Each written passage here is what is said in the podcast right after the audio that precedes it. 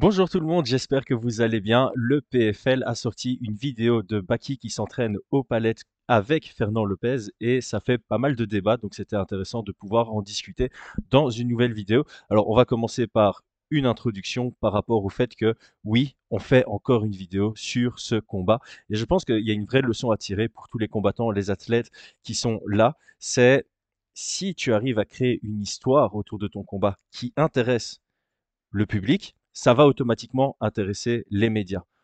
Quand les médias en parlent, ça fait beaucoup de vues, ce qui est intéressant pour les promotions.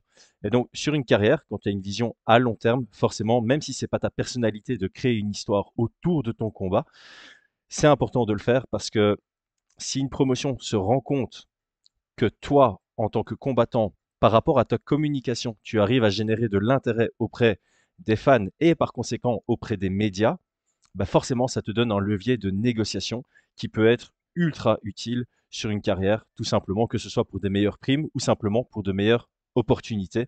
Donc, voilà, on, revient toujours là-dessus.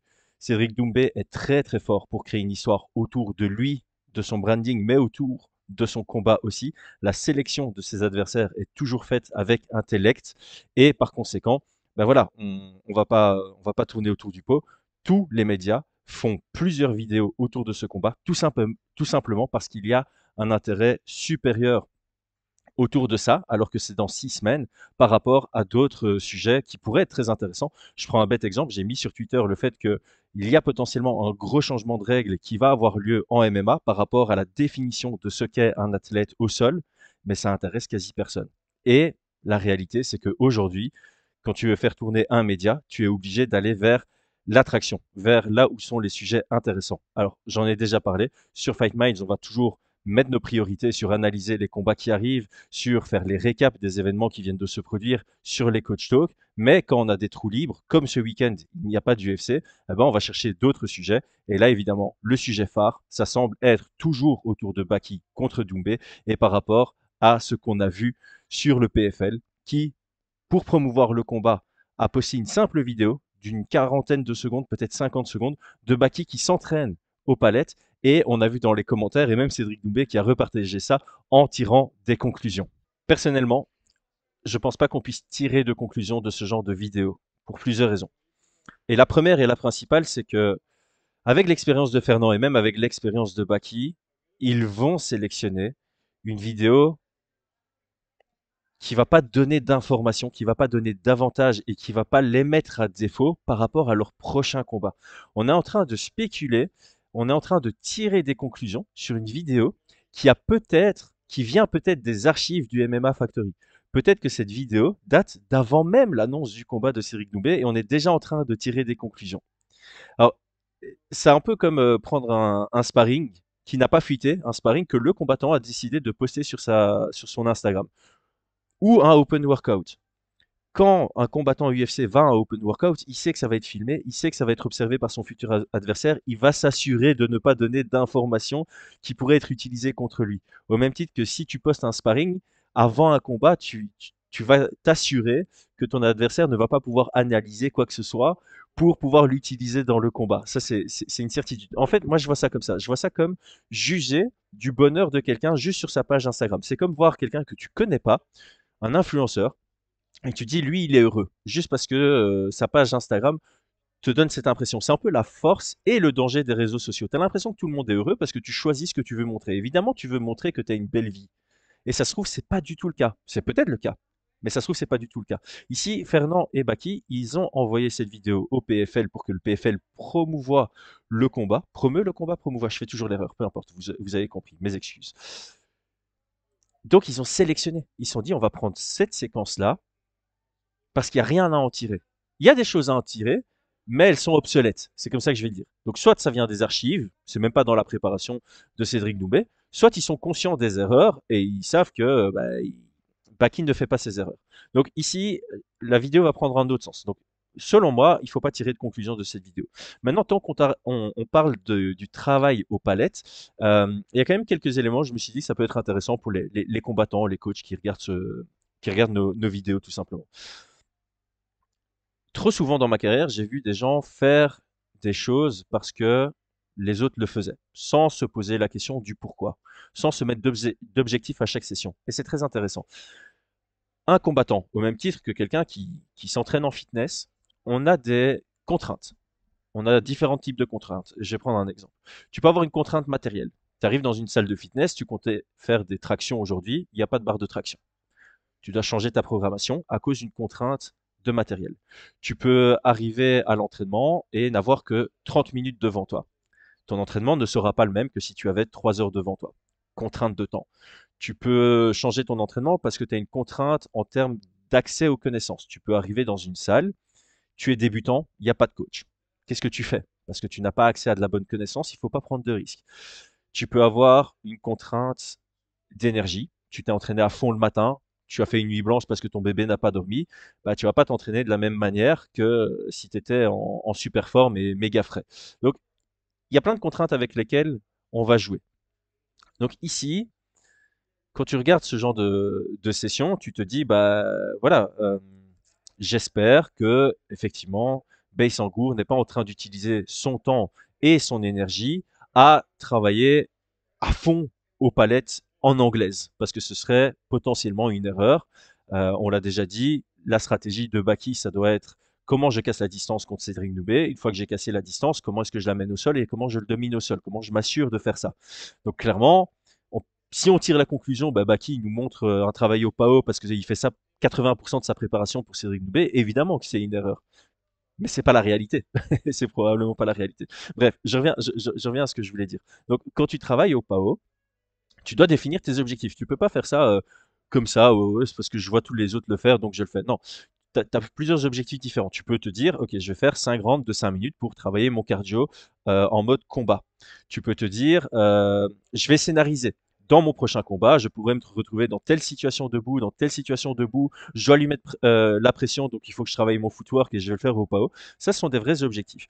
Euh, ça peut être, euh, ok, je pense que face à mon futur adversaire, cette combinaison-là, cette combinaison-là, cette combinaison-là, cette combinaison-là, ce déplacement-là vont très bien fonctionner, et boum, tu te fais une session où tu fais toutes ces combinaisons et tous ces déplacements. Là, tu as des vrais objectifs. Mais pour moi, il y a un objectif essentiel au PAO. C'est l'occasion de peaufiner ta technique. Alors le gros défaut des PAO, des palettes, c'est que tu es dans un environnement serein, très serein comparativement à un combat. Un combat, tu as l'adrénaline, tu as quelqu'un qui veut t'arracher la, tête, tu as des enjeux, tu as des émotions. Au PAO, à l'entraînement, c'est tranquille, ton, ton coach va pas te mettre un KO derrière, sauf si c'est un très mauvais coach. Et donc, c'est très bien pour peaufiner la technique parce que tu peux vraiment te focus sur avoir une technique idéale et optimale et l'améliorer, l'améliorer, l'améliorer, chose que tu peux pas toujours faire dans un sparring hard, par exemple. Donc ça, c'est une vraie opportunité pour travailler, euh, je vais pas dire l'esthétique, mais l'efficacité de ta technique, offensive comme défensive. Et c'est là-dessus où je vais mettre une critique sur ce que j'ai vu de ce travail au PAO de Baki. Mais encore une fois, je ne suis pas en train de critiquer Fernand et Baki. J'ai déjà dit, j'ai beaucoup de respect pour Baki. J'ai beaucoup de respect pour Fernand qui a vraiment construit de très très très très très bons combattants. Donc il a vraiment prouvé que c'est un bon entraîneur. Mais ici, je vais mettre une critique et je pense pas que ce qu'on a vu soit la manière dont ils travaillent. Donc c'est pas une critique envers eux, c'est une critique que je fais et je sais que j'insiste peut-être trop là-dessus, mais c'est parce qu'on est sur internet et je sais comment les gens vont réagir à ça. C'est une critique par rapport à si vous aussi vous travaillez comme ça aux palettes, voici ce que moi je vous donne comme conseil. Vous le prenez, vous le prenez pas, c'est votre choix. Comme c'est un environnement serein, on a souvent tendance, et d'ailleurs je parle en on parce que ça m'est arrivé et ça arrive à beaucoup beaucoup d'autres gens, de se concentrer uniquement sur le côté offensif ma combinaison, c'est jab-cross. Mon objectif dans ma tête, c'est que mon jab, il touche fort et mon cross, il touche fort. Et en fait, ce qui se passe, et ce qu'on a vu dans cette séquence aux palettes, c'est que le jab de Baki vient toucher la palette et au moment où il envoie son cross, son jab, il revient super bas. Il revient super bas. Et donc, ça, les boxeurs et les kickboxers du niveau de Cédric Noubet, ils le voient directement. Ah ouais, quand tu envoies ton jab et ton cross après, ta main, elle revient basse cross-counter ouvert. Ah ouais, quand tu envoies ton jab et que tu charges ton direct, tu le charges bas et tu le charges pas à ton menton ou à ta tempe. Ah ouais, le check hook sur le, sur le jab. Ce sont des éléments que tu vois directement. Et en MMA, il y a souvent ces erreurs-là. Donc, ça, c'est la première chose. Quand tu fais des palettes, je vais pas dire le plus important, parce que ta frappe est très importante, mais la main qui ne frappe pas est exceptionnellement importante dans cette séquence. Tu dois faire gaffe quand tu envoies ton jab à ce que ta main droite, si tu es, si euh, ait une responsabilité défensive. Il faut qu'elle protège quelque chose, qu'elle protège les zones les plus dangereuses. Quand tu vas envoyer ton cross derrière, il faut que ton jab fasse le même retour qu'il a fait à l'aller. Il faut qu'il y ait une rétraction rapide et qu'il y ait une rétraction intelligente, qui revienne vers une zone ouverte. Et finalement, ça c'est un truc que je dis souvent, que ce soit lors des drills ou que ce soit quand, tu, quand les gens travaillent au PAO, justement, la plupart des gens finissent l'exercice à l'extension de leur dernière frappe. Je vais prendre l'exemple sur lequel je suis depuis le début. Tu vas envoyer ton jab, tu vas envoyer ton cross. Et la plupart des gens, la fin de l'exercice, ce sera l'extension du cross. Et puis ils vont faire un retour ultra flemmard vers le bas. Et euh, ça donne des mauvaises habitudes. Les PAO, ça permet de peaufiner ta technique. Et j'ai oublié de le dire. J'aurais dû le dire au début. Peaufiner ta technique, mais aussi optimiser et créer tes automatismes.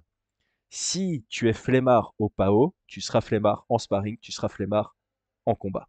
C'est une certitude. Tu crées des automatismes au PAO parce que tu vas répéter, tu vas répéter, tu vas répéter, tu vas faire la même combinaison, la même combinaison, la même combinaison. Tu vas peaufiner ta technique et par conséquent, tu vas créer des automatismes. Si la fin de ton exercice, quand tu fais des drills avec un partenaire ou quand tu fais des PAO ou quand tu fais du shadow ou quand tu fais du sac, c'est ton extension et selon toi, c'est la fin de ton exercice, tu vas te faire contrer une fois que tu montes en niveau. Tu dois faire ta rétraction et ton reset. La fin d'un exercice, c'est la rétraction plus un déplacement. Ceux qui ont été euh, mes anciens élèves, ceux qui ont travaillé avec moi en cours privé, ils savent, j'arrête pas d'insister là-dessus. La fin d'un exercice, quand je te demande de faire une combinaison, c'est pas ton dernier coup, c'est ta rétraction plus ton déplacement, plus recréer la distance, très important. Donc de ce que j'ai vu là, ce serait ma critique constructive et je vais aller, plus loin c'est pas impossible que je sois en train de donner un conseil au MMA Factory. Alors encore une fois, les conseils, on les prend, on les prend pas. On veut considérer que je sois crédible dans ce que je dis ou pas. Voilà, moi je le dis parce que je l'ai vécu et c'est mon expérience. Et quand j'ai réfléchi à m'améliorer et quand j'ai fait de l'introspection en tant que coach, c'est quelque chose que j'ai remarqué. On peut extrapoler. On peut se dire, Jordan Zebo s'est fait mettre KO contre Cédric Noumbé parce que la rétraction de son kick était un peu flemmarde on peut dire que la raison pour laquelle Cyril Gann s'est fait soumettre par John Jones, c'est parce que la rétraction de son direct était un peu flemmarde. Et pour preuve, le même soir, il y avait Jeff Neal contre Shavkat Ragmonov. Même situation. Jeff Neal envoie son direct, sur engage dedans. Shavkat Ragmonov cherche le body lock et à se déplacer vers le dos. Et Jeff Neal, ultra réactif, vient chercher le underhook pour empêcher Shavkat de se déplacer vers son dos. Donc voilà, on pourrait spéculer qu'il y a peut-être cette mini-erreur chez euh, MMA Factory. Alors encore une fois, hein, c'est n'est pas une critique euh, facile, c'est pas une insulte gratuite, c'est vraiment si c'est le cas, ben voici. Ça, c'est un conseil que je donne à tous les coachs. Quand je regarde des coachs euh, entraînés ou même c'était une erreur que je faisais par le passé, j'acceptais le fait que mes, combattants s'arrêtaient à l'extension du dernier coup. Et c'est par la suite que je me suis dit, mais en fait, quand on est au PAO ou quand je donne des drills tu fais l'exercice, l'autre fait l'exercice, je refais le même exercice, tu fais l'exercice. Il faut travailler cette dernière rétraction et ce déplacement parce que sinon, en sparring puis en combat, ça va se reproduire et ça va laisser des portes ouvertes à l'adversaire. Voilà, c'est tout pour moi aujourd'hui. Abonne-toi. C'était Chris pour Fight Mind.